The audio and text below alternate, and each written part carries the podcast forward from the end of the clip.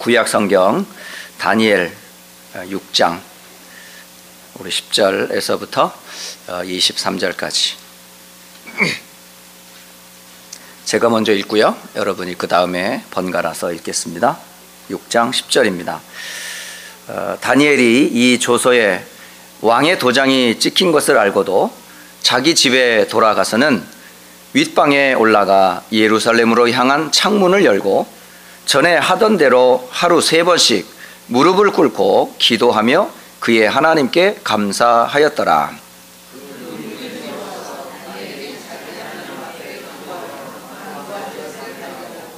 이에 그들이 나아가서 왕의 금령에 관하여 왕께 아뢰되 왕이여 왕이 이미 금령에 왕의 도장을 찍어서 이제부터 30일 동안에는 누구든지 왕 외에 어떤 신에게나 사람에게 구하면 사자굴에 던져 넣기로 하지 아니하였나이까 하니? 왕이 대답하여 이르되 이 일을 일이 확실하니 메대와 바사에 고치지 못하는 규례니라 하는지라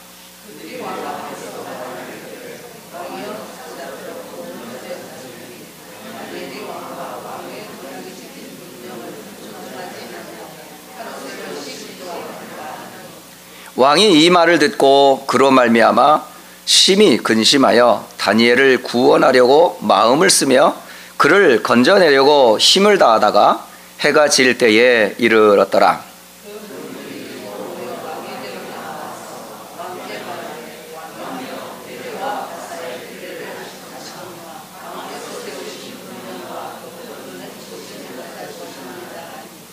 이에 왕이 명령함에 다니엘을 끌어다가 사자 굴에 던져 넣는지라. 왕이 다니엘에게 이르되 네가 항상 섬기는 너의 하나님이 너를 구원하시리라 하니라.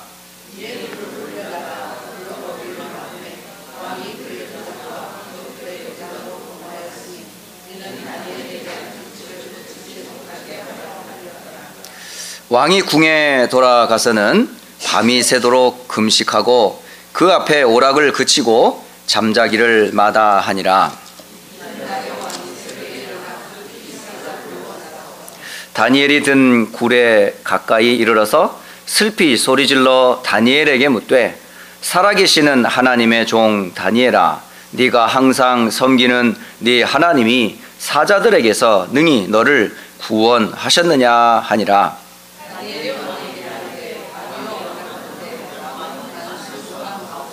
두 절 우리 함께 읽겠습니다. 나의 하나님이 이미 그의 천사를 보내어 사자들의 입을 봉하셨으므로 사자들이 나를 상해하지 못하였사오니 이는 나의 무죄함이 그 앞에 명백함이 오며 또 왕이여 나는 왕에게도 해를 끼치지 아니하였나이다 하니라 왕이 심히 기뻐서 명하여 다니엘을 굴에서 올리라 하매 그들이 다니엘을 굴에서 올린즉 그의 몸이 조금도 상하지 아니하였으니 이는 그가 자기의 하나님을 믿음이었더라. 아멘.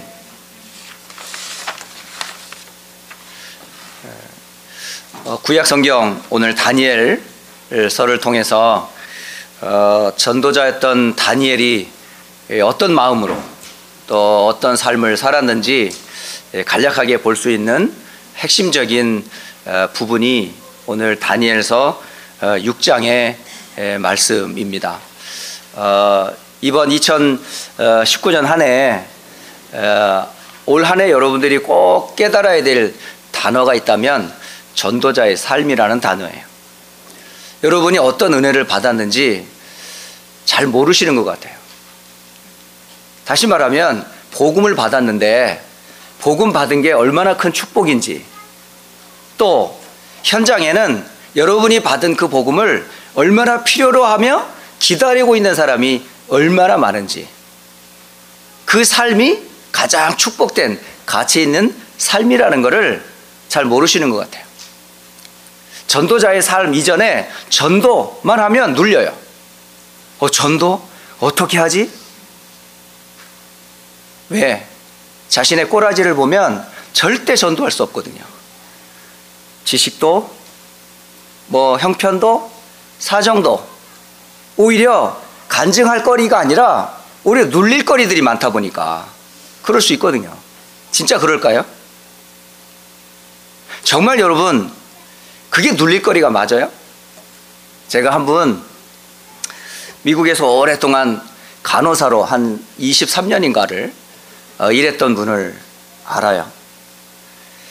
그분이 미국에 올 수밖에 없었던 이유가 있었어요. 이유는 뭐냐면 결혼에 실패를 했거든요. 가정이 다 깨졌어요. 그리고 아이도 남편이 데려가 버리고 더 이상 한국 땅에 자신의 얼굴을 들고 다니기는 너무 부끄러운 거라. 그래서 어쩔 수 없이 한국을 떠나 미국에서 어, 이제 간호사 일로 23년을 일하던 분이었었어요. 그래서 일을 많이 하고 틈틈이 번 돈을 어때요? 남편을 위해서 보낸 것이 아니고 자녀들이 어리다 보니까 그 자녀 교육비로 보낸 거예요. 먼 발치에서 한국에 나가면 자녀들이 어떻게 지내는지 가까이 가지도 못하고 먼 발치에서 아이를 쳐다보면서 아, 우리 아이들이 이렇게 크고 있구나. 아, 저렇게 크고 있구나. 그러면서 아이 크는 거를 어, 직접 보지 못하고 먼 발치에서 보고 그랬었어요. 그런데 아이들이나 남편은 보내준 그 돈이 어디서 왔고 어떻게 쓰이는지 몰라요. 그러니까 아이들이 전혀 엄마에 대한 그리움도 없고 또 가정에 대한 그런 것도 없는 거 있죠. 그러니까 그게 더 슬픈 거예요. 내가 이렇게 아이와 자녀를 위해서 이렇게 헌신하고 수고함에도 불구하고 그것조차를 알아주지 않는 것도 참 마음 아프지만 또 한편으로 엄마로서 그 아이와 함께 할 수 없는 것 때문에 이런 여러 가지 눌린 것들이요 마음의 상처로 가득 차 있는 그런 한 분이었었어요. 그런데 이제 나이가 들고 더 이상 간호의 일을 더 할 수 없는 나이가 되니까 더 이상 미국에 사는 것보다는 이제 한국에 돌아가서 살아야 되겠다 하고 이제 한국에 나오셨어요. 나와 보니까 갈 데가 없는 거예요. 그래서 누구와 함께 생활하게 되냐면 자기 여동생과 여동생과 함께 있는 아파트에서 생활을 하게 됩니다. 가끔씩 친구들에게 전화가 와요. 어, 네가 미국에 있다가 한국에 들어왔다며? 야, 한번 얼굴 좀 보자. 차 좀 마시자. 밥 좀 먹자. 뭐 이러면서 이제 초대를 하고 만남을 가져요. 그러면 친구들이 야, 아무개가 왔대. 야, 좀 나와봐. 그러면 사람들이요, 친구들이, 오랜 친구들이 나오는 거예요. 그러면 나오면 밥을 먹으면서 차를 마시면서 자랑을 하기 시작하는 거예요. 하, 내 자녀들은 말이지. 이번에 공부해가지고 어느 대학을 들어가고 우리 남편은 요번에 승진을 했고 아 요새 내가 명품 가방을 들었는데 아 요새 우리 큰 집이 어떻고 이런 얘기를 계속 친구들은 자랑을 할 거리가 너무너무 많은데 나는 집도 없고 가정도 없고 심지어는 자녀도 어찌 할 수 없는 거죠. 자, 여러분 그런 현장에 있다면 여러분 어떻게 하시겠어요? 맞아. 내 꼬라지에 무얼 자랑할 게 있다고. 괜히 나왔다. 하면서 후회할 수 있겠죠. 그분이 같이 식사를 하면서 제가 밥맛이 뚝 떨어지더라고. 젓가락을 탁 내려놓으면서 화를 버럭 내버렸어요. 비록 성도님에게는 집도 없고 남편도 없고 자녀도 없고 가진 게 아무것도 없지만 그들이 가지지 않는 거 있지 않냐고. 그들이 자랑하는 그 모든 것 가지고도 살 수 없는 은혜를 힘입지 않았냐고. 그게 뭐냐고. 그리스도로 힘입어 구원받은 은혜를 왜 간증하지 못하냐고. 전도라는 거는 꼭 뭐 다 돼야만 전도합니까, 여러분? 공부 잘하고 성공하고 출세하고 뭐든 어떤 스펙을 쌓아서 어떤 top top에 올라가야만 그게 전도입니까? 그건 자랑이지. 우리는 자랑하는 사람이 아니에요. 전도자예요. 전도자는 자신의 오히려 안 된 것이 오히려 감사하고 이런 나를 건지신 그리스도의 하나님께 복음을 말할 수 있는 게 전도자 아닙니까? 그런 당당함이 왜 없습니까? 제 그분에게 막 화를 내면서 오히려 전도하기도 좋지 않냐고.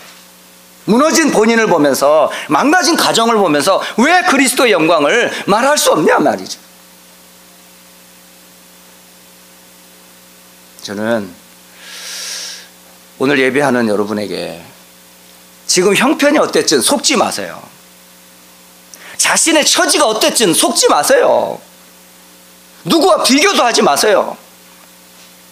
하나님 앞에서 여러분이 어떤 은혜를 받았는지 여러분은 절대 피할 수 없는 세 가지 운명 바뀐 사람이에요. 알죠? 돈으로도 명예로도 세상의 어떤 것으로도 여러분 해결할 수 없는 영원한 운명이라고 말하는 세상 사람들이 해결할 수 없는 그걸 갖고 있어요.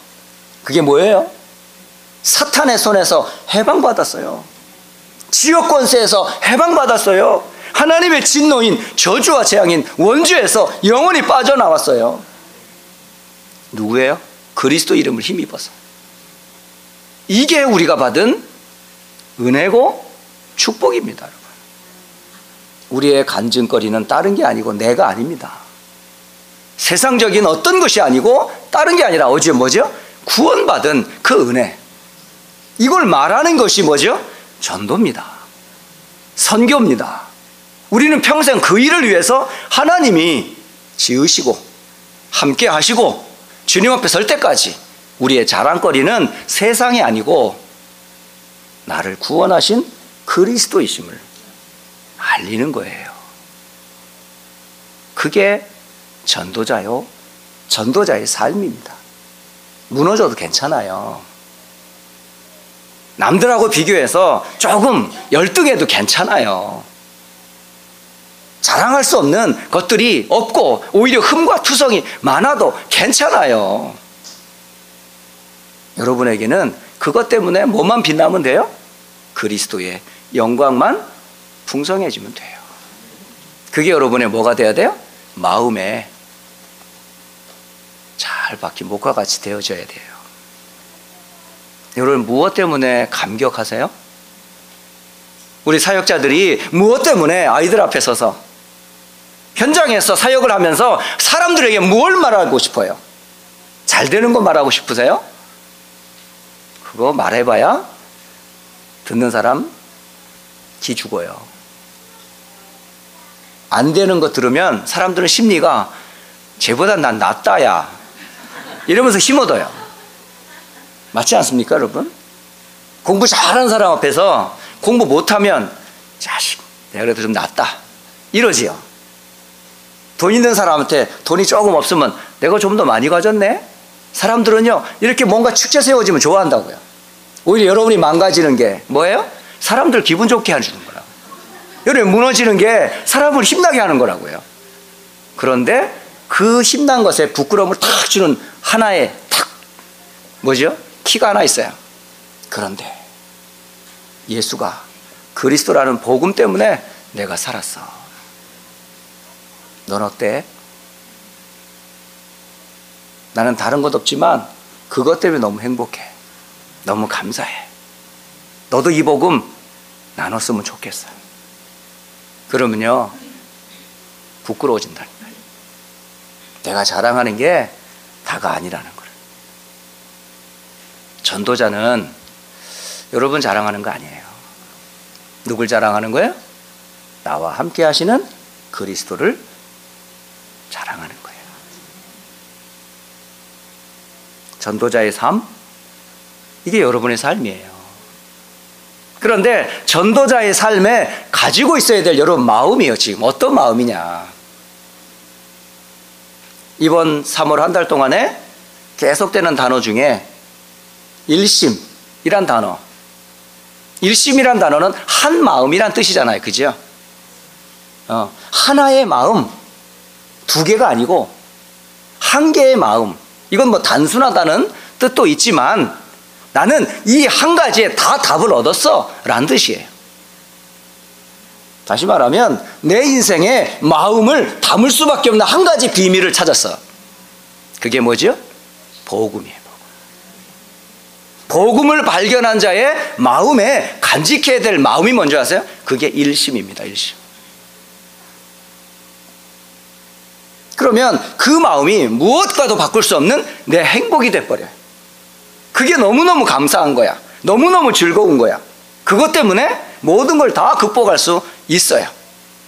또 하나, 내가 이런 마음을 가지고 있는데 내가 인생을 살아가는 동안에 이걸 위해 살아야 되겠구나.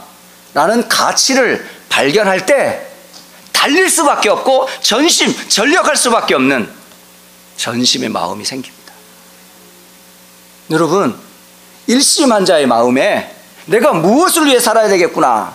내 인생의 가치는 여기에 올인해야 되겠구나.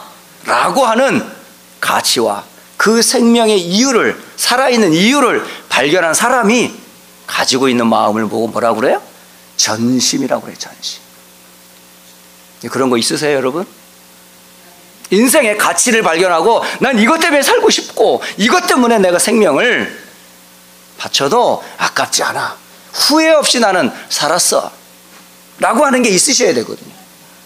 예. 없어지고 쇠해지고 상한 그런 것들을 쫓는 게 아니고 영원히 변하지 않고 멸하지 않는 영원한 것을 쫓아 달려갈 수 있는 나의 고울이 있어야 돼요. 예. 그게 세상 사람들은 성공이겠죠. 돈이겠죠. 명예겠죠. 그런데 그게 인생의 고울은 될 수가 없어요. 성공해도 돈을 가져도 세상이 부러워하는 모든 걸 다 갖고 있어도 그는 허무해요. 안 되게 돼 있어. 행복은 그런 게 아니에요. 그런데 달려갈 수 있는 목표가 있고 내 인생의 고울이 보이면 그 주변 머리는 다 필요 없어요. 자, 하나님이 내게 이런 마음을 주셨어요? 그리고 내가 걸어가야 될 인생의 목표와 방향을 찾았어요. 근데 이게 혼자 좋아하면 안 돼요. 이게 전달되어줘야 돼. 남겨둬야 돼. 미래에 이것을 또 골로 삼아 달려갈 수 있도록 쫓아오고 또 나도 그렇게 살고 싶은 그런 사람들과 후대들이 나와야 돼요. 그걸 이름하여 뭐라고 그래요? 지속할 거리가 있어야 되는. 내가 가면 끝이 아니고 내가 가도 누군가가 그 일을 계속 할 수 있는 것. 그게 지속이에요. 아, 우리 아버지가 걸어갔던 그 길을, 우리 엄마가 걸어갔던 그 길을, 우리 목사님과 우리 장로님들과 권사님들이 걸어갔던 그 길을 나도 걸어가야 되겠구나. 우리 교사들이 가르쳤던 그 가르침이 나도 가르쳐야겠네. 우리 교회가 걸어갔던 그 길을 우리 후대들이 교회를 올 때마다 그래, 우리 교회가 어떻게 해서 세워졌지? 어떻게 해서 지금까지 왔을까? 앞으로는 어떤 교회가 되겠지? 계속 걸어갈 수 있는 그림이 나와야 되는 거예요. 그게 지속이에요, 지속.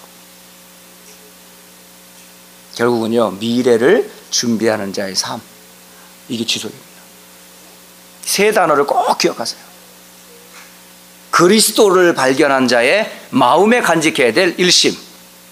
인생의 목표와 목숨을 걸 수밖에 없는 참 가치를 발견한 자의 삶이 되는 전심. 이게 나에게만 아니고 우리 후대들과 미래에 반드시 남겨두고 가야 될 지속의 시스템.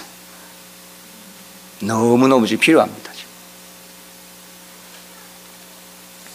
이번 주 주제가 전도자의 삶에서 지속이라는 단어를 보게 되었어요. 그 본문이 다니엘서 6장이더라고요. 그래서 제가 다니엘서 6장을 몇 번 읽어본 거예요. 읽어보면서 오늘 지속해 응답을 받은 여러 사람들이 나옵니다. 구약 성경에 지속의 응답을 받았던 사람, 이삭, 모세, 다윗, 다니엘, 베드로와 요한 이 여섯 사람의 이야기가 나오는데 이 여섯 사람의 이야기를 어떻게 설교 시간에 다 일심전심 지속을 말하기는 너무 한 사람을 가지고도 한 시간씩 해야 되는데 이거 여섯 시간을 해야 되잖아요. 근데 제겐 제한된 시간이 3, 40분의 설교 시간 외에는 할 수가 없어요. 해서 그래 이번 주는 내가 여섯 사람을 다 연구할 게 아니고 한 사람의 포커스를 맞춰보자. 그래서 한 사람을 딱 보는데 그그 본문이 되는 다니엘 6장 말씀을 보면서 아, 다니엘의 일심, 다니엘의 전심, 다니엘의 지속, 다니엘을 한번 주제로 오늘 지속이란 단어와 그 전도자의 삶을 좀 정리를 해봐야 되겠다라는 생각을 한 주간 하게 됐어요. 그래서 오늘 간략하지만은 다니엘이 가지고 있었던 일심, 어떤 마음을 그리고 다니엘이 가지고 달려갈 수밖에 없었던 가치의 발견이 됐던 전심의 마음을 그리고 끝까지 이 언약을 전달하며 주의 뜻을 이루었던 지속의 말씀을 잠시나마 좀 살펴보도록 하겠습니다. 자, 그럼 다니엘이 일심이란 마음은 어떤 일심이었을까? 그 시작이 아픔으로 시작합니다. 그 마음이 한 마음이 될 수밖에 없었던 마음의 시작이 아픔으로 시작해요. 상처로 시작해요. 멸망으로 시작해요. 그게 다니엘서 1장 1절과 2절을 보면 나라가 멸망을 당합니다.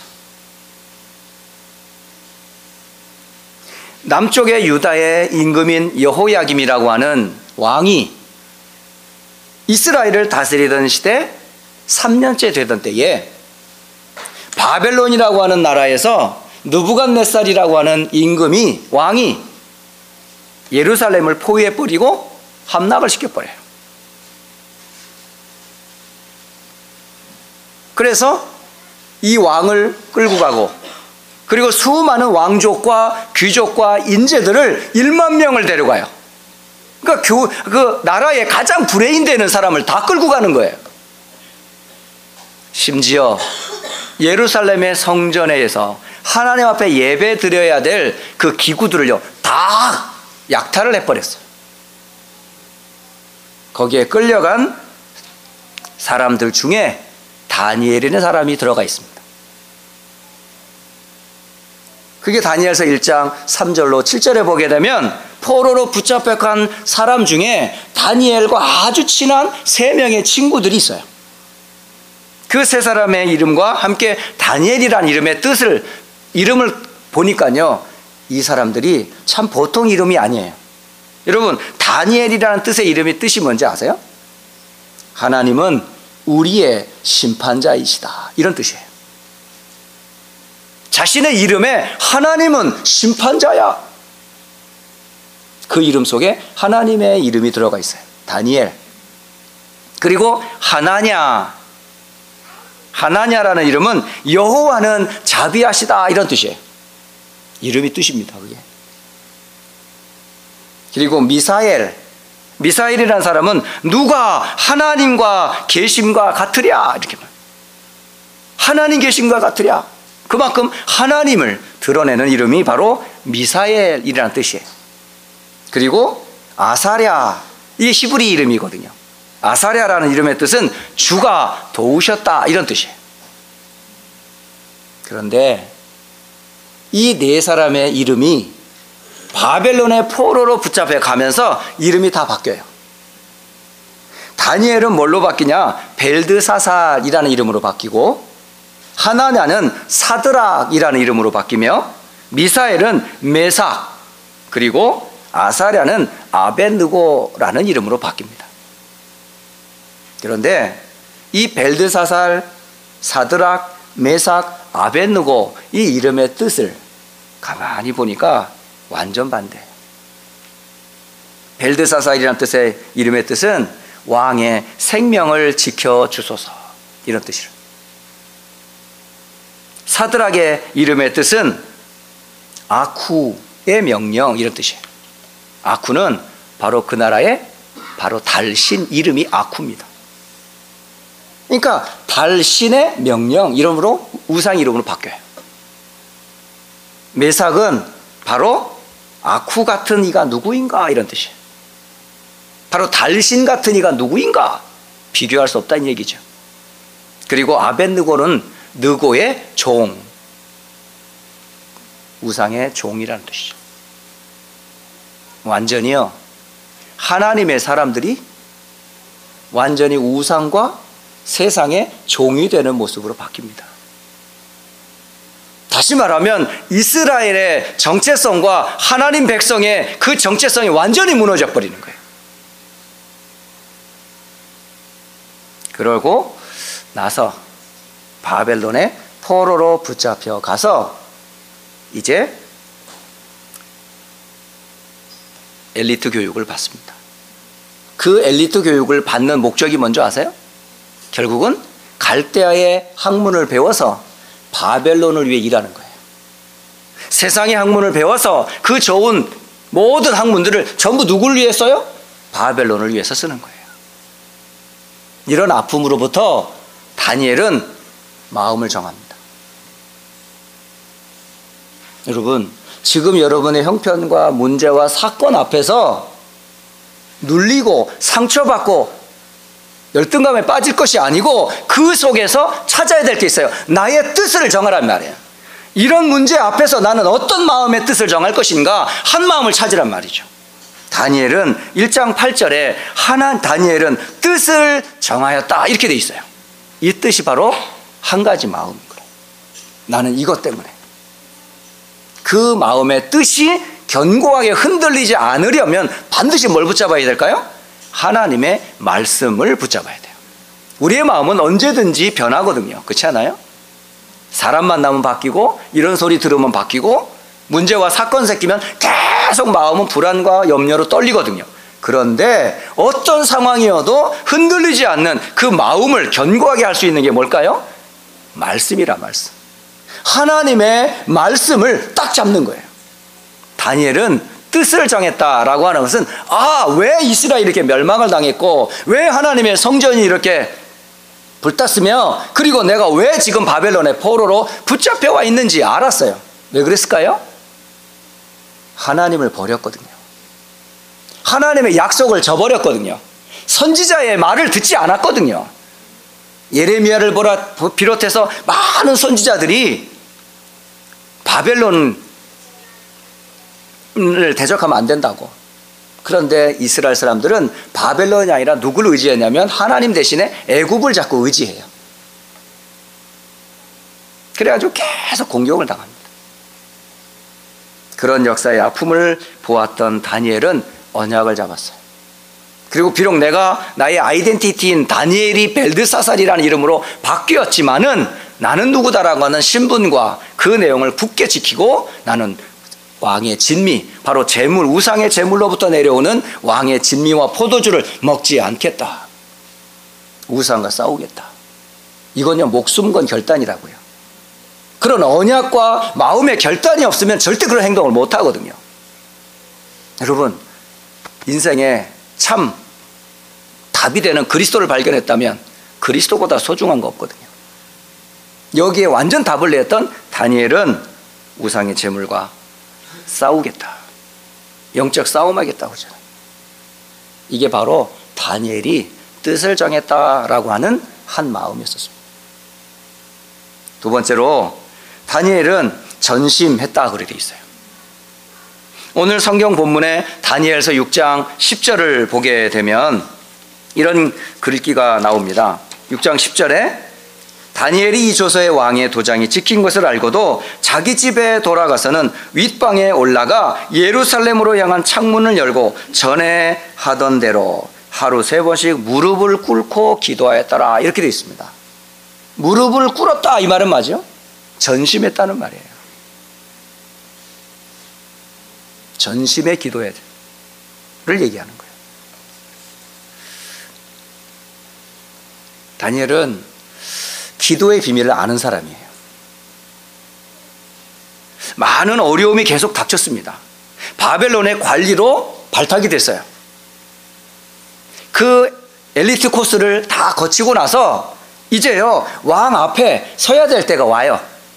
그 전에 하나님께서는 다니엘과 세 명의 친구들에게 학문을 주시고 서적을 깨닫는 책을 읽을 때 깨달음을 주시고 지혜를 주시고 다니엘에겐 특히 환상과 꿈을 해석하는 능력을 주셨어요.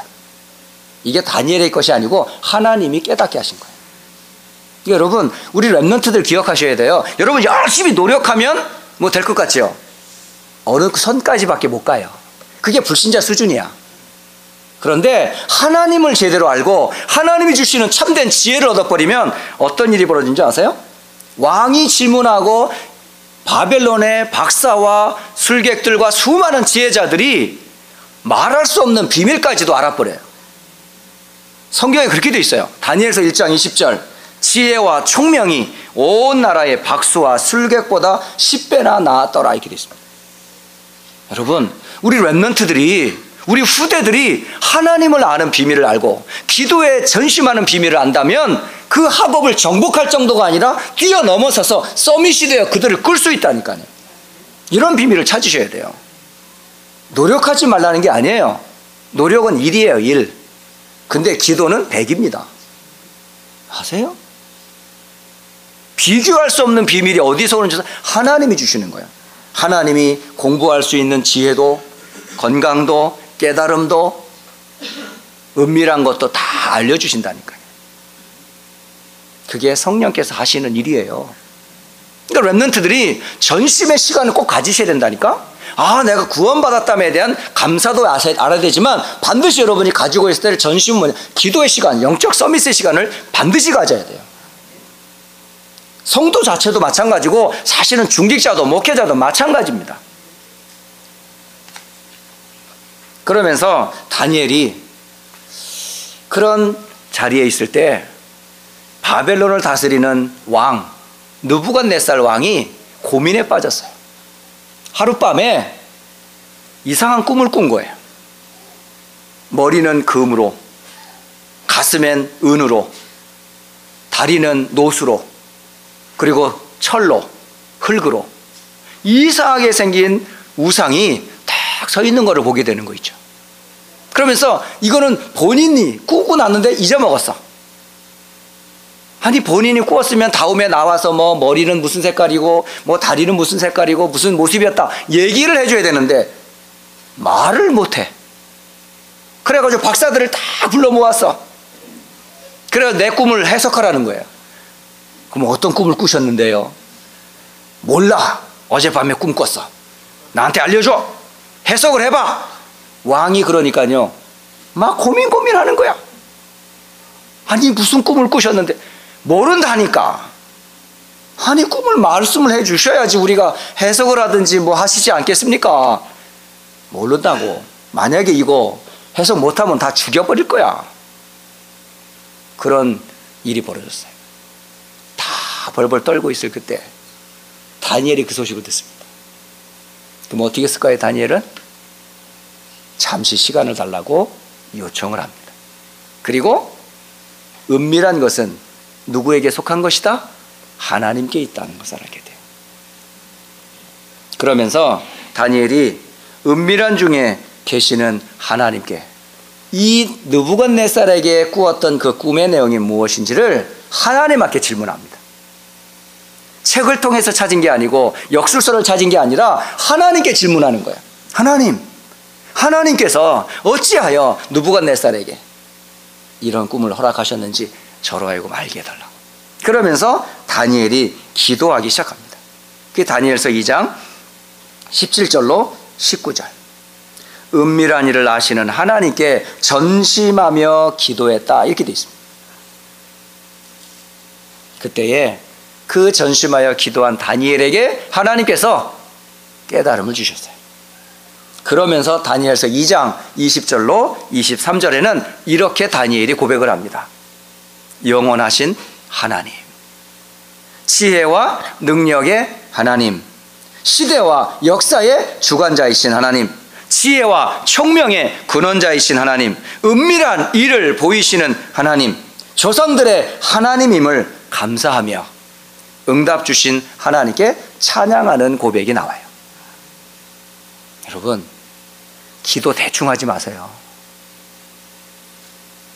정한 시간에 기도할 때 이런 기도하세요. 단 5분이라도 좋으니까. 단 10분이라도 눈을 감고 조금 한 내 마음에 주신 그 구원의 은혜에 감사하면서 전심하시라니까. 딴 거 다 뒤로 하고 지금 여러분 목숨이 경각에 놓여 있다면 여러분 이것저것 할 수 있겠습니까? 못하지요. 이런 기도의 비밀을 다니엘은 가지고 있었어요. 그 비밀이 뭔지 아세요? 다니엘의 삶의 중심이 되는 시간이 바로 정시 기도입니다. 정한 시간에 마음을 가지고 뜻을 품고 깊이 기도할 수 있는 나만의 시간이 있었어요. 그게 바로 다니엘서 6장 10절입니다. 무릎을 꿇고 여호와 하나님께 뭐 했다? 기도했다. 이렇게 되어 있습니다. 오늘 다니엘의 전심.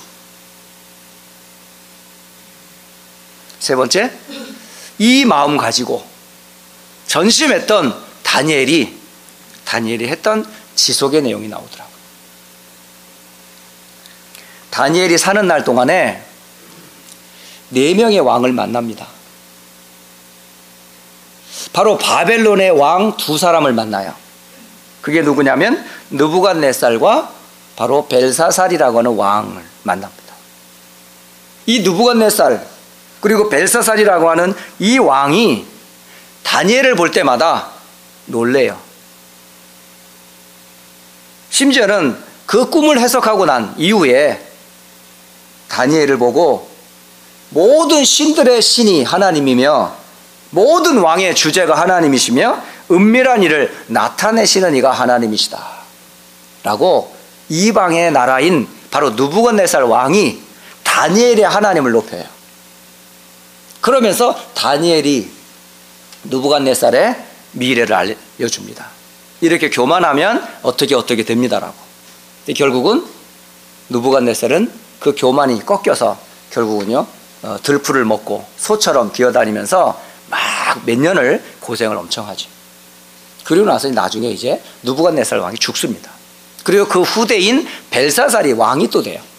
근데 이 벨사살 왕이 아버지의 그런 교만함을 그대로 가지고 나서 성전에서 갖고 왔던 그 기구를 잔치에서 막 쓰면서 막 하나님을 농락하고 술 가지고 막 장난해 버려요. 그때에 벽에 하나의 손이 딱 나타나더니 뭐라 뭐라 딱 쓰는 거예요. 메데 메데 데갈 우가르신 이러면 글을 딱 쓰는 거 있죠. 그러니까 거기에 막 사시나무 떨듯이 벨사살 왕이 막 허벅지가 막 붙었다 그래. 그러니까 막 다리가 떨려가지고 막 왕이 말이지 온 사족이 떨리는 거예요. 그때에 다니엘이 그것을 해석을 해요. 왕이 교만하여 하나님이 버릴 것이다. 그리고 그날 밤에 자객이 들어와서 벨사살 왕을 죽여버려요. 그렇게 해서 바벨론의 두 왕을 섬기고 그리고 이 바벨론이 무너지면서 메데라고 하는 나라로 넘어가면서 다리오라는 왕이 그 나라를 다스리게 돼요. 그 다리오 왕이 오늘 본문의 바로 주제입니다. 그러니까 바벨론이 무너가, 무너지고 지금 다리오 왕이 통치하는 메데 바사 왕국이 세워지는 거예요. 그 메데 바사 왕국이 세워져 거기에 왕이 누구냐? 다리오라는 왕이에요. 근데 다리오 왕이 오늘 사, 어, 다니엘서 6장 1절에 보면 다리오가 자기의 뜻대로 고관 120명을 세워 그러니까 120도를 다스리는 어마어마한 왕입니다. 다리오라는 왕은. 전국 통치를 하게 되는데 그 중에 총리 3명을 세우는데 그 3명 중에 한 사람이 누군지 아세요? 그게 다니엘이에요. 어마어마한 사람이에요, 이 사람. 포로인데 어떻게 그 바벨론에서도 총리를 했고 새로운 나라가 세워졌는데 거기 메데바사의 총리 3명 중에 한 사람으로 수장으로 뽑히는 모습을 보게 돼요. 이 사람은요, 무슨 비밀이 있었어요? 일심의 비밀, 복음과 언약. 전심의 비밀, 기도의 비밀. 그리고 계속 하나님의 영광을 나타낼 지속의 비밀이 있었을 거예요. 여러분, 오늘 다니엘서를 여러분 보면서 좀 생각을 하세요. 말씀의 흐름을 따라가면서 여러분이 나의 마음 한번 확인해 보세요. 내가 지금 어떤 곳에 전심, 마음을 모으고 있는지 생각해 보세요. 그리고 내가 평생 가야 될 지속, 방향을 찾으세요. 무엇을 남길 건지.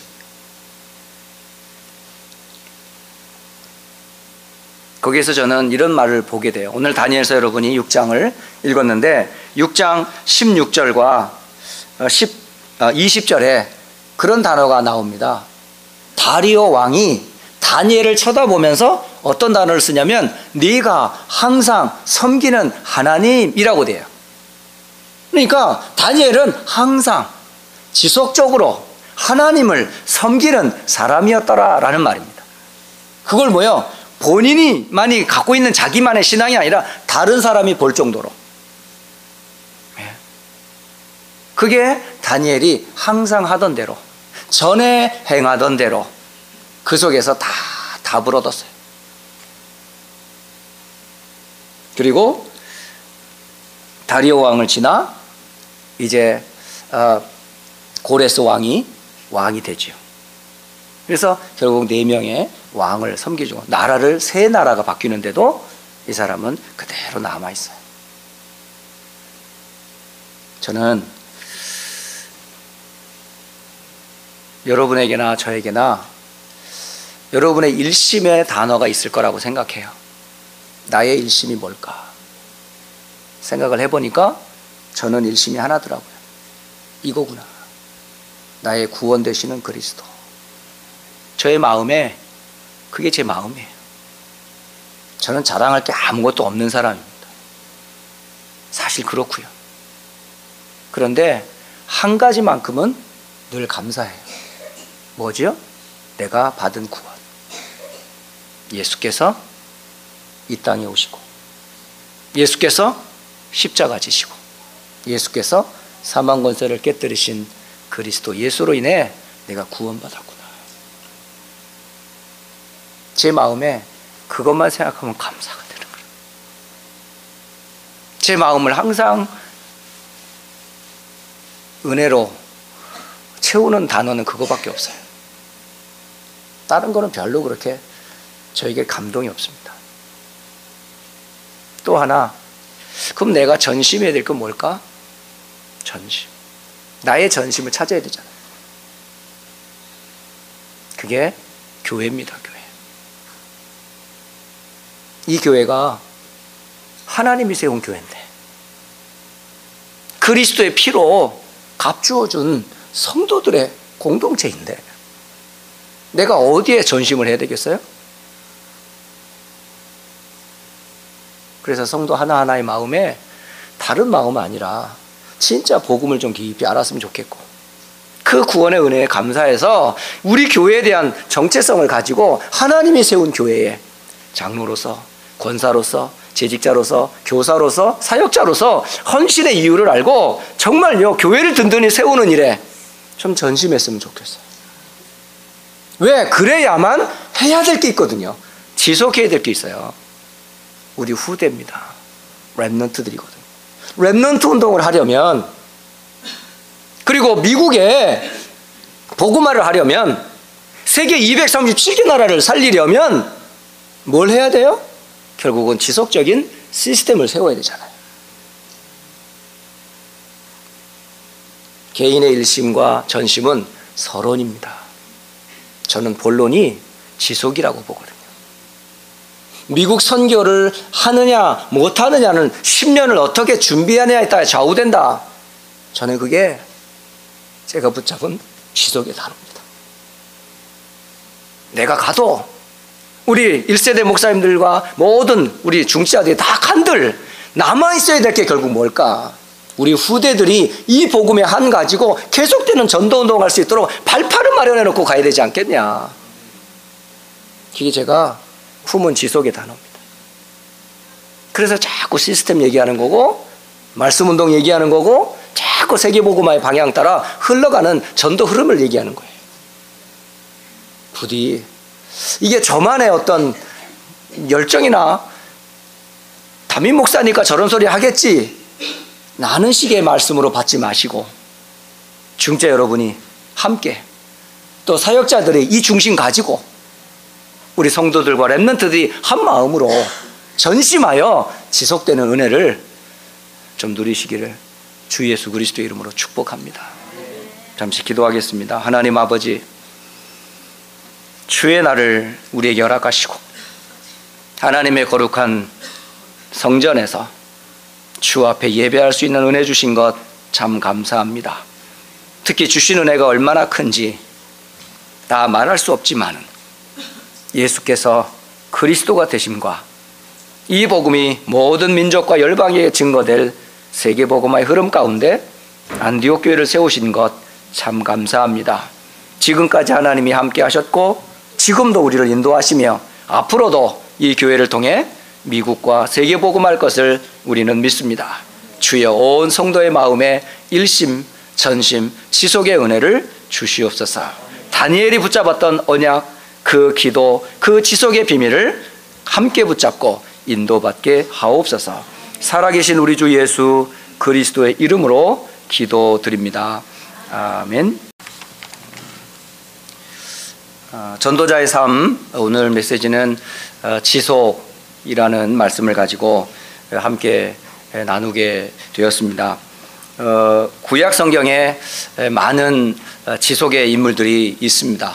뭐 노아를 포함해서 구약의 선지자들을 포함한 전도자들이 많이 있었죠. 또 신약에 역시 초대교회 전도자들 역시 이 전도자의 삶 가운데 지속의 축복을 누렸던 메시지들은 참 많이 있습니다.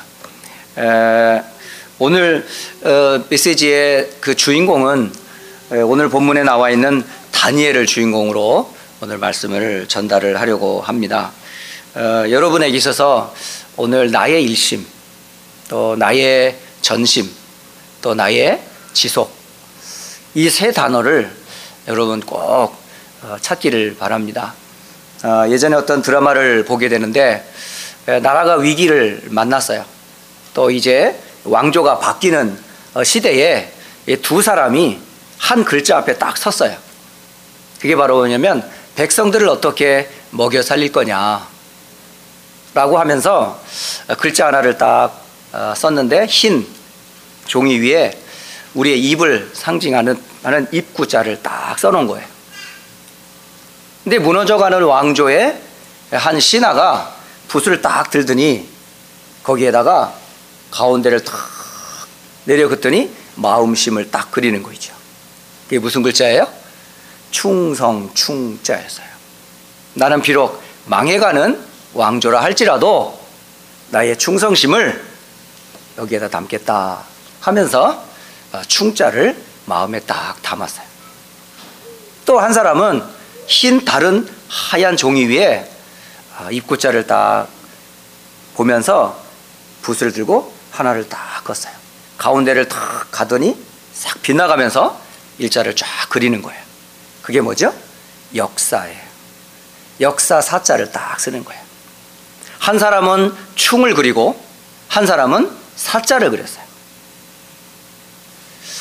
어, 역사의 이 대표적인 고려 왕조가 무너질 때에 정몽준이라고 하는 아, 고려의 충신 포은 정몽주의 일편단심을 상징하는 충자.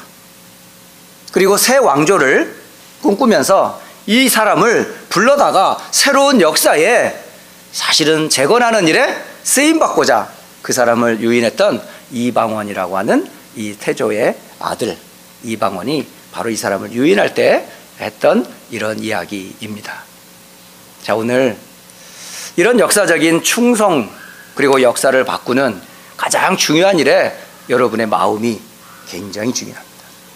여러분은 지금 하나님 앞에서 내가 어떤 마음을 가지고 있는지 성경을 보면서 나는 어떤 마음의 중심을 가지고 전심하며 전력할 것인지 그리고 끝까지 갈 수 있는 것은 뭘까요? 우리 후대들이 바라보면서 아 우리 부모님이 걸었던 그 길을 나도 걸어가야 되겠다. 이게 정상이지. 아, 부모님이 걸어갔던 그 길 절대 걸어가지 않을 거야. 하고 교회를 떠난다면 우리는 한번 우리의 신앙을 반드시 점검해 봐야 됩니다. 신약 성경에 바울이라는 사람을 여러분 잘 아시죠?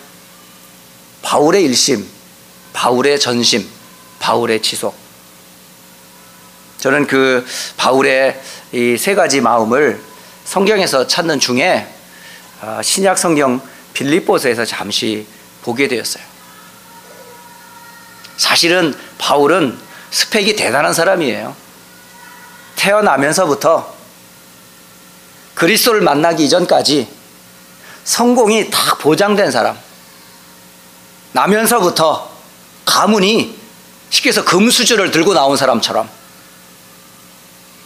히브리인이고 난지 만에 8일 만에 할례를 받고 베냐민의 지파로서 왕족의 후손이고 그리고 많은 이스라엘이 추앙받는 종교 지도자의 대열에 갈 수 있는 바리세파 지도자의 라인에 서서 심지어는 유학까지 갔다 와서 율법 교사로 헌신하던 그야말로 성공이 보장된 사람이었었어요. 그런 그가 자기를 못 이겨요. 그런 그가 세상을 못 이겨요. 그런 그가 성공은 하는 것 같은데 결국 세상을 못 바꿔요. 왜 그럴까요? 인간의 문제는 그런 걸로 바뀌어지는 게 아니에요. 바로 영적인 문제는 이런 육신적인 어떤 스펙을 가지고 바뀌어지는 게 아닙니다. 그런 줄 알고 달려가던 그에게 누가 나타나셨어요? 네가 핍박하는 예수라는 그분이 바울 앞에 딱 섰어요. 네가 핍박하는 예수니라. 그 인생의 전환점이 예수를 만나고서 완전히 뒤바뀌었습니다. 그때부터 바울의 가슴에는 그게요 항상 박혀 있었어요. 인생의 전환점이 되었던 그 한 순간, 한 만남, 말씀이 확인되는 그 순간. 여러분, 성경을 많이 읽어요. 교회 생활을 오래 다녔어요. 그런데 내게 부딪히는 그 말씀이 있어야 되거든요. 그 복음이 있어야 되거든요. 그분을 만나야 되거든요. 복음을 만나는 그 순간 반드시 있어야 되거든요. 그러면요, 그 마음 안 바뀝니다. 근데 우리는 자꾸 다른 마음이 들어와 있어. 여전히 교회 다니면서 예수 믿는 것도 결국 신앙생활 하는 것도 결국은 나를 위해 돈을 위해 성공을 위해 결국은 목적이 나를 세우는 일에 여전히 우리는 각인되어 있고 뿌리 내려져 있고 체질화되어 있어서 또 후대들한테 그렇게 가르치고 있어요. 분명히 아닌데 분명히 틀린 길인데 많은 사람들이 그 길을 간다고 우리 자녀도 또 그 길로 밀어붙이는 그런 어리석은 부모들 참 많습니다. 바울이 대표적인 사람이 그랬었어요. 그런데 빌리포서 3장을 보면 그의 인생 고백이 쭉 나와요. 그리스도를 만나고 나서 이 모든 것이 뭐다? 배설물이다. 이 내가 지금까지 소중히 여겼던 이것 가지고는 절대 구원을 받을 수 없다는 거예요. 그렇게 노력했던 모든 것들이 결국은 구원을 위한 도구인 줄 알았는데 아닌 거예요. 최고 엘리트였던 사람의 고백에서 그리스도를 아는 지식이 가장 고상함이라 이렇게 고백을 합니다.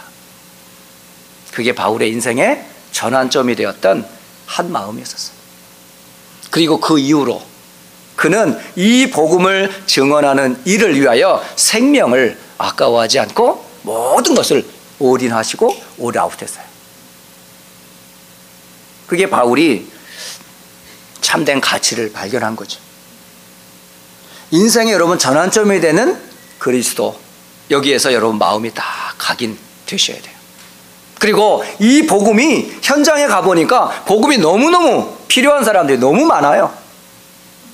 교회를 다니는 사람도 확신 없고 종교 생활 가운데 가정의 가문의 영적인 문제 심각한 사람들 많고 후대들이 갈 바를 알지 못해서 방황하는 사람들 너무너무 많아요. 저는 확인하라고 합니다. 진짜 복음이 성경에서 확인되고 진짜 나의 복음이 현장에서 확인되고 진짜 복음이 만남과 역사에서 확인해 봐라. 확인해 보면요. 이것밖에 없다는 결론이 납니다. 아, 복음과 복음 전하는 것 일외에는 소중한 게 없어요. 돈을 버는 목적도 전도와 선교 때문에. 공부해서 결국은 성공하려고 하는 목적도 전도와 선교 때문에. 모든 우리의 삶의 모든 것의 목적이 뭔지 아세요? 이 복음 전하는 거예요. 그리스도의 복음이 아니면 안 되니까. 참 가치를 바울은 얻게 되었어요. 그때부터 바울은요, 평생 뭐 했습니까? 이 복음을 알리는 일에 전심 전력했어요. 그리고 마지막까지 그가 로마 감옥에서 순교하기까지 그가 남겨주었던 건 무엇일까요? 결국은 이 복음을 전할 후대들을 남겨두었어요. 그게 바로 제자였었습니다. 제자. 결국 후대를 계속해서 미래를 살릴 길은 뭐겠어요? 일심과 전심의 비밀을 가진 후대들을 남겨두는 거였어요. 제자들을 남겨두는 거였어요. 그게 바로 지속이었습니다. 그리고 자기의 목적은 하나였었어요. 하나님 뵈는 거예요. 하나님 나라 들어가는 거예요. 그래서 우리의 시민권은 땅에 아니라 하늘에 있는지라 거기로서 구원하는 자 곧 주 예수 그리스도를 기다립니다. 라는 고백을 빌리포 3장에 저는 거기에서 바울의 일심을 바울의 전심을 바울의 지속을 확인하게 되었습니다. 오늘 이 예배에 참석하는 우리 성도들이나 우리 랩런트들이요 나의 일심 나의 전심 나의 지속 반드시 찾으셔야 돼요. 3월 한 달 동안 전도자의 삶 중에 일심, 전심, 오늘 지속에 대한 메시지를 나누게 되었습니다. 그래서 본문의 내용이 바로 다니엘서를 중심으로 기록이 되어 있더라고요. 그래서 제가 여러 사람이 나와 있는데 이 사람들을 다 기록하기에는 너무 양도 많고 어느 한 부분에 포커스를 맞추기가 너무 힘들었어요. 그래서 계속 성경을 읽다가 제 마음에 부닥친 한 사람이 딱 나타나게 되었는데 그 사람이 오늘 다니엘이라는 사람이에요. 우리 랩런트 얘기를 많이 들었지만 다니엘 얘기는 많이 듣지를 않았거든요.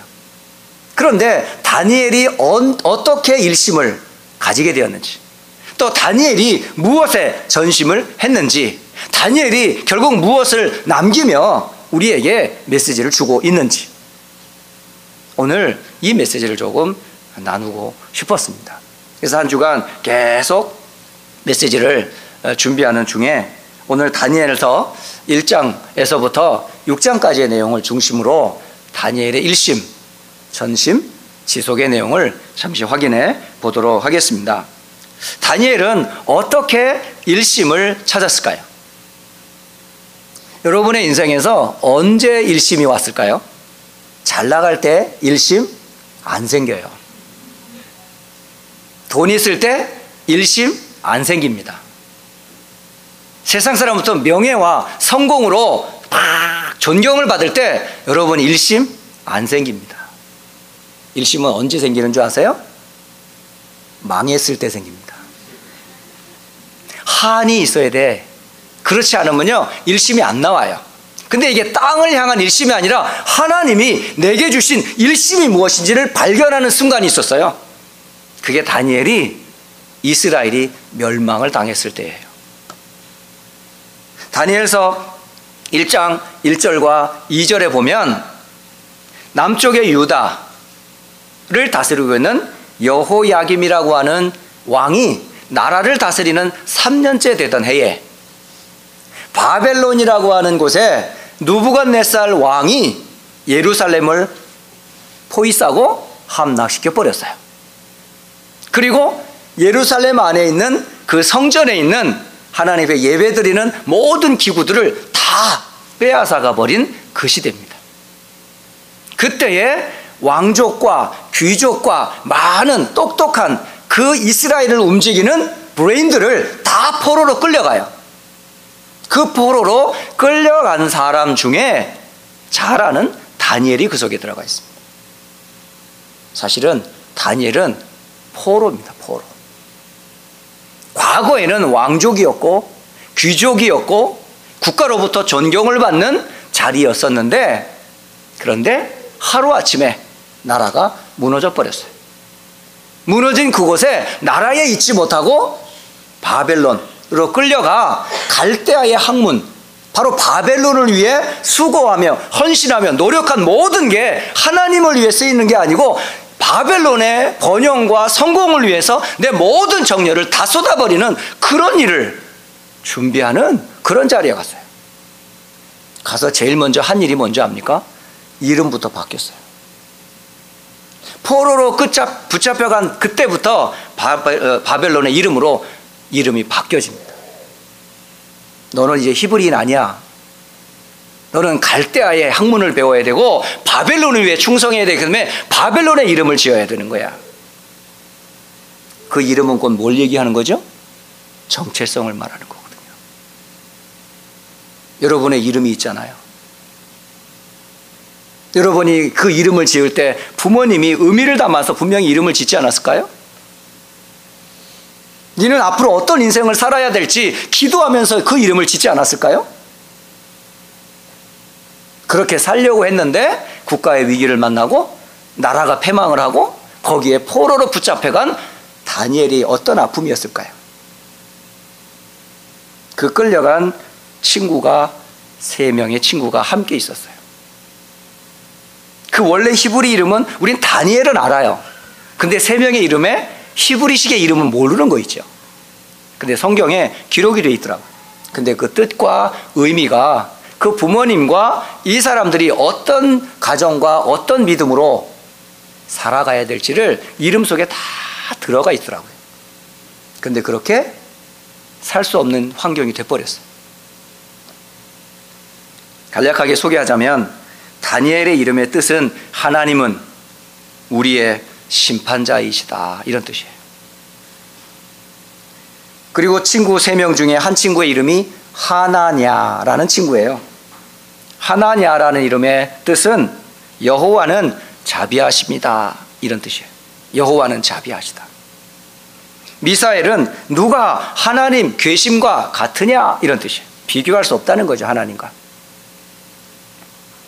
아사랴라고 하는 사람은 주가 도우셨다. 하나같이 하나님의 이름이 들어가 있어요. 그러니까 믿음의 사람, 믿음의 가문에서 국가와 민족과 세계를 위해 하나님께서 함께하는 그 비밀이 이들의 이름 속에 들어가 있음을 확인합니다. 그런데 바벨론의 포로로 붙잡혀온 날로부터 이름이 바뀌어요. 다니엘의 이름은 뭘로 바뀌느냐? 벨드사살이라는 이름으로 바뀌어요. 뜻이 뭐냐면 왕의 생명을 지켜 주소서 이런 뜻이에요. 그리고 하나냐라는 사람의 이름은 사드락이란 이름으로 바뀝니다. 이 사드락이라는 말은 뒤에 락이라고 하는 게 아쿠라는 뜻이 있어요. 그 달신입니다. 달신. 달신의 이름이 아쿠예요. 아쿠. 아쿠의 명령이란 이름으로 이름이 바뀌어요. 그리고 메삭, 미사엘은 메삭이라고 바뀌어요. 역시 아쿠라는 그 달 신과 같은 이가 누구냐 이런 이름으로 바뀌고 마지막 아사랴는 아벤느고로 바뀝니다. 이 아벤느고는 느고의 종이란 뜻이에요. 바로 우상의 종인 거죠. 우상 신의 이름을 따서 너는 느고의 종이야 이런 뜻이에요. 완전히 아이덴티티가 완전히 사라져 버립니다. 하나님을 떠난 결과, 버린 결과 이스라엘이 지금 어떤 지금 처지에 놓여 있는지를 알려주고 있어요. 이 때에 다니엘이 뜻을 정합니다. 다니엘서 1장 8절.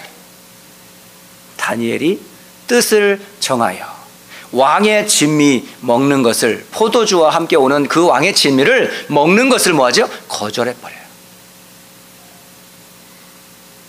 일심이 이렇게 해서 탄생을 합니다. 아픔에서 탄생을 해요.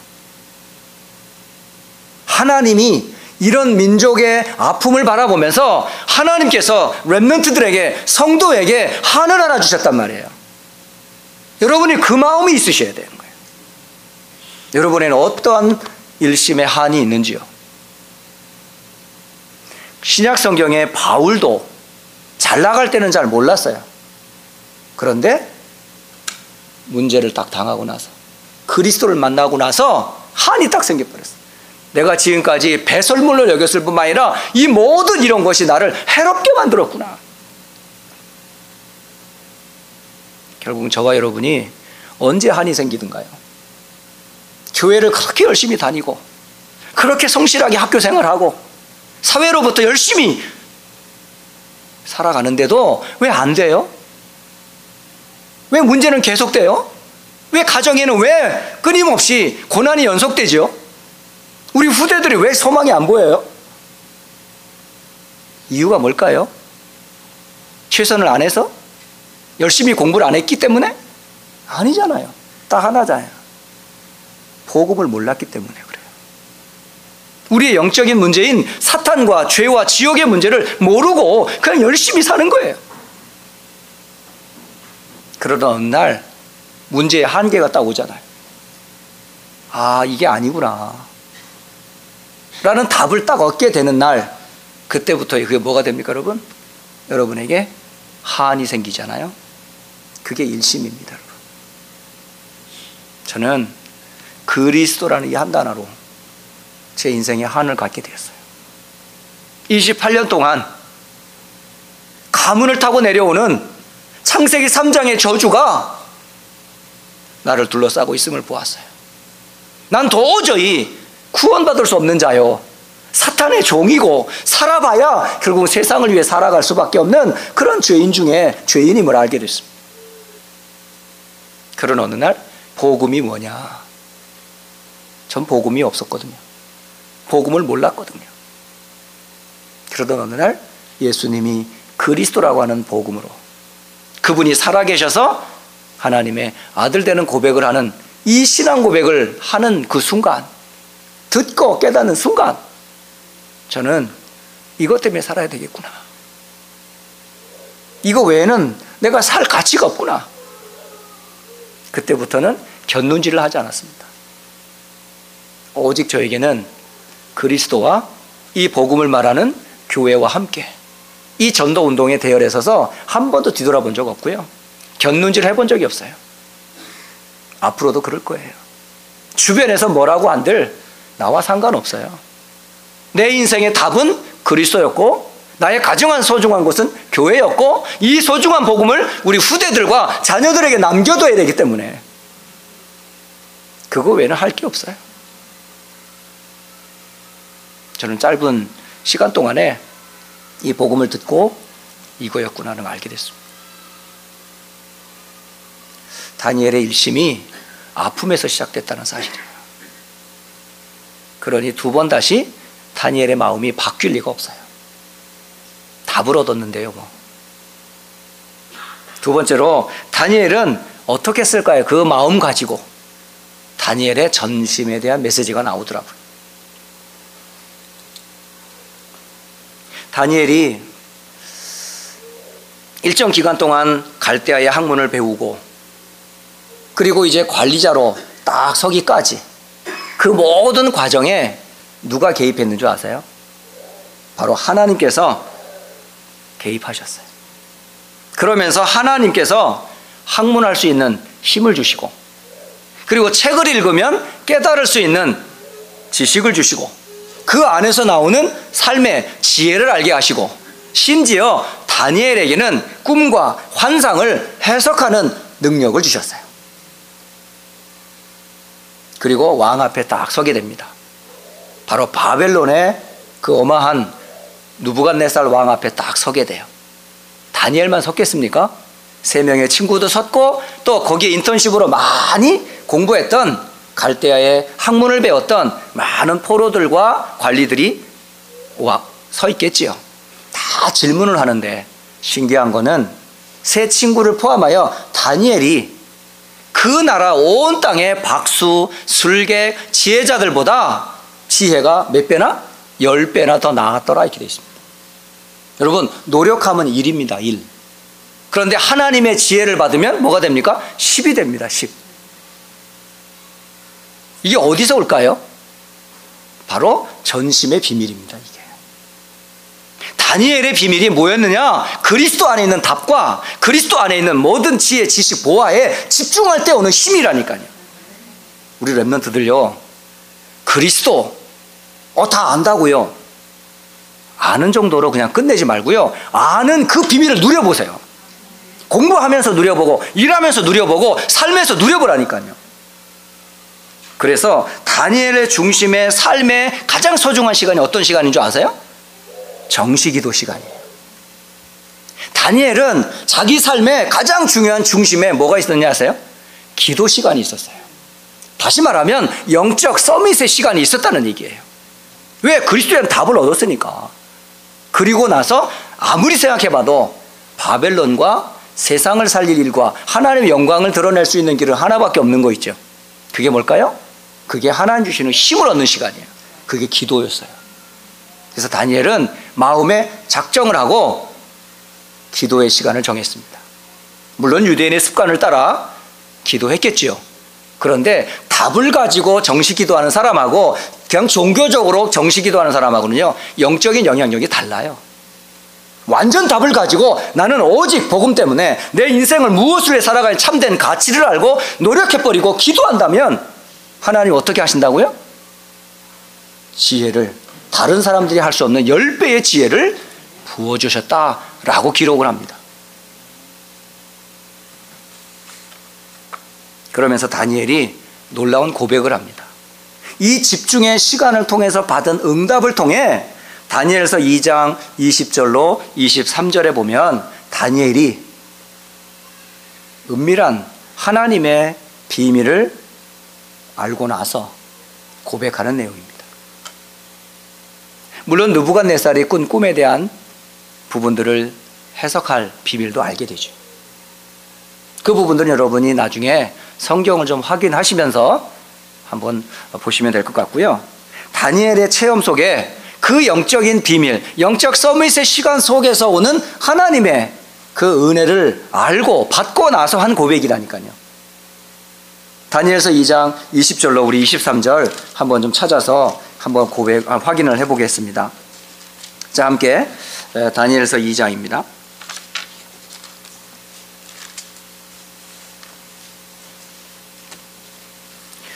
20절에서부터 23절까지 같이 한번 읽어보도록 하겠습니다. 같이 읽습니다. 다니엘이 말하여 이르되 영원부터 영원까지 하나님의 이름을 찬송할 것은 지혜와 능력이 그에게 있음이로다. 그는 때와 절기를 바꾸시며 왕들을 패하시고 왕들을 세우시며 지혜자에게 지혜를 주시고 총명한 자에게 지식을 주시는도다. 그는 깊고 은밀한 일을 나타내시고 어두운 데에 있는 것을 아시며 또 빛이 그와 함께 있도다. 나의 조상들의 하나님이여 주께서 이제 내게 지혜와 능력을 주시고 우리가 주께 구한 것을 내게 알게 하셨사오니 내가 주께 감사하고 주를 찬양하나이다. 곧 주께서 왕의 그 일을 내게 보이셨나이다 하니라. 아멘. 지금 이 이야기는 누부갓네살이 꿈을 꾸었어요. 머리는 정금으로 금으로 가슴은 은으로 이 밑은 놋과 철로 그리고 흙으로 이렇게 아주 흉한 형상을 가진 우상이 딱 누부갓네살이 꿈을 꾸고 나서 그것 때문에 번민에 빠진 거예요. 그게 무슨 얘기냐면 앞으로의 시대의 변화를 설명해 주는 메시지입니다. 바벨론이 무너지고 메대 바사가 그 다음 자리를 차지하고 메대 바사가 다음 이름에 헬라 제국이 서고 그 헬라 제국 이후에 로마 제국이 서는 미래에 앞으로 하나님이 하실 역사를 설명하는 거예요. 저 이걸 보면서 아 역사의 주관자가 누구시구나? 세상 사람들이 말하는 역사와 하나님의 손이 다르다는 거죠.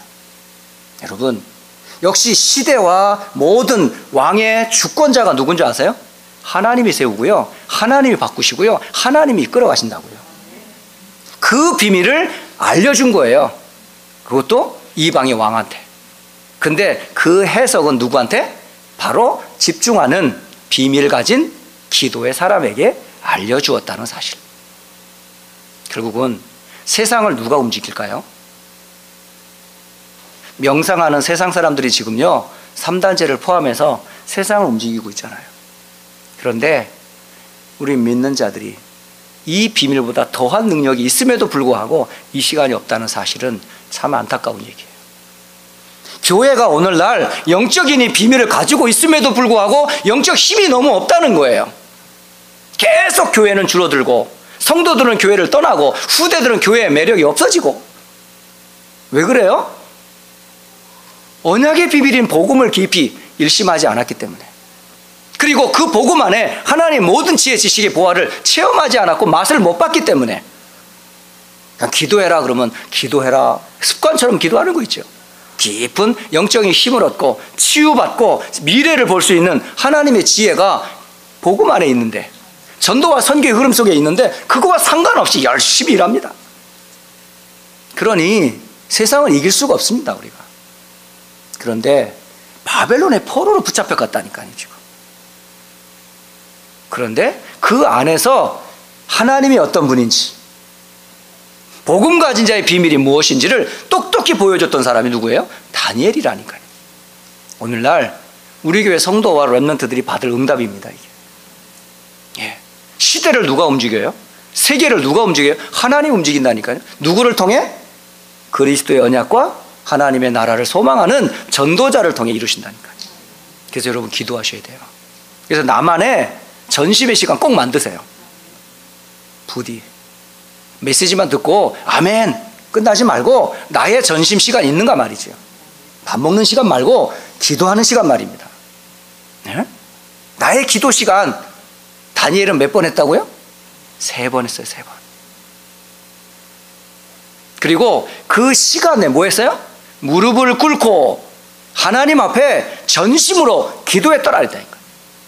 아, 정식 기도한다면서 그냥 잠깐 눈 감고 그냥 수반 보시고 아멘 하고 그런 기도 말고 언약 잡고 영육간의 힘을 얻는 나만의 시간이잖아요. 다니엘은요 이걸 평상시 계속 했어요. 그게 세 번째 다니엘의 전신 이후에 지속 시간이 나옵니다. 다니엘은 바벨론의 포로로부터 메대 바사 그리고 고레스 왕 페르시아까지 이 세 나라의 변화 속에 네 명의 왕을 섬겨요. 그 속에서 무엇을 알렸는지 아세요? 바로 하나님이 어떤 분인지, 이스라엘과 히브리 민족이 어떤 민족인지, 그리고 나는 누구인지 정확하게 알려줘요. 이거를 보고 누부갓네살과 벨사살 왕과 다리오 왕과 고레스 이 왕의까지 누구를 높인 줄 아세요? 오히려 이방의 임금을 통해 다니엘의 하나님 여호와를 높이게 돼요. 우리가 남겨야 될 게 이겁니다. 여러분이 일심한 내용, 전심한 내용들이 우리 후대들과 역사가 어 다니엘의 하나님이 우리와 함께 하신다. 어 다니엘과 역사했던 그분이 지금도 우리에게 응답하신다. 우리가 누군지 이거를 알려주고 남겨둬야 돼요. 그 남겨야 될 게 뭘까요? 여러분 개인이 먼저 이런 은혜를 받으시고요. 여러분 가정과 우리 교회가 이런 응답의 주역으로 서는 거예요. 그리고 무엇보다도 우리 후대입니다. 후대. 우리 자녀들이요. 어려서부터 뭘 체험해야 돼요? 언약이 무엇인지, 기도가 무엇인지, 셋째 전도와 선교가 무엇인지 세 가지는 반드시 가르쳐야 됩니다. 네. 복음도 모르고 교회 다니는 아이들, 기도의 비밀도 없이 학교 공부하는 아이들, 전도와 선교인 삶의 이유와 목적도 없이 세상 것을 위해 그렇게 열심히 하는 사람들처럼 살지 않도록 복음의 비밀, 기도의 비밀, 전도와 선교의 비밀 반드시 남겨둬야 돼요. 그래서 뭐 하라고요? 그래서 시스템을 세워야 되는 거예요. 교회를 살리는 시스템, 그리고 현장을 살리는 말씀 운동 시스템. 그 시스템 속에 들어가서 살아나도록. 그래서 너희가 살아 나리라. 뭘로 살아요? 말씀 받으면 삽니다. 저는 많은 말씀을 아, 보거나 읽으라고 하지 않아요. 내 인생에 나를 변화시킬 한 말씀이 있냐? 전 그런 질문 하거든요. 저는요, 말씀에서 제가 찾아요. 지금도 계속 찾습니다. 찾은 말씀 속에 또 확증하는 말씀, 또 확신하는 말씀. 그래서 어려서부터 배우고 확신한 일에 거하도록. 이게 체험되면요, 못 말립니다. 그래서 결론적으로 저나 또 우리 휴스턴 안디옥 교회 모든 성도나 랩런트들 그리고 현장에 지금 말씀 운동하는 모든 현장의 제자들에게 다른 것 알리기 전에 나의 일심이 있는지 내 마음을 하나로 모을 수 있는 집중의 시간과 함께 전심의 비밀인 기도가 있는지 더 나가서 내 삶의 이유와 방향이 사람 살리는 전도자의 삶으로 지속하고 있는지 꼭 확인하시고 2019년 한 해 너희가 살아나리라. 나를 살리는 말씀, 교회를 살리는 말씀, 현장과 미래를 살리는 그 말씀을 찾아 우리의 마음이 일심, 전심, 지속하는 은혜를 한 주간도 누리시기를 주 예수 그리스도 이름으로 축복합니다. 기도하겠습니다. 살아계신 하나님 아버지, 오늘도 말씀 주시니 감사합니다. 그 말씀을 성취하시는 그리스도의 하나님 감사합니다. 지금도 주신 언약 이루고 계시는 성령의 하나님 감사합니다. 이 언약인 성삼위 하나님께서 지금도 우리와 함께 하시고 예배하는 이 자리에 함께 하시며 성도들과 렘넌트의 모든 삶의 현장에 함께 하심을 믿습니다. 성령으로 인도하여 주시고 다니엘이 가졌던 일심, 전심, 지속의 비밀을 회복하게 하시고 개인이 살아날 뿐만 아니라 교회를 살릴 뿐만 아니라 현장과 미래를 살릴 증인들로 서도록 축복해 주옵소서. 살아계신 우리 주 예수 그리스도의 이름으로 기도드립니다. 아멘.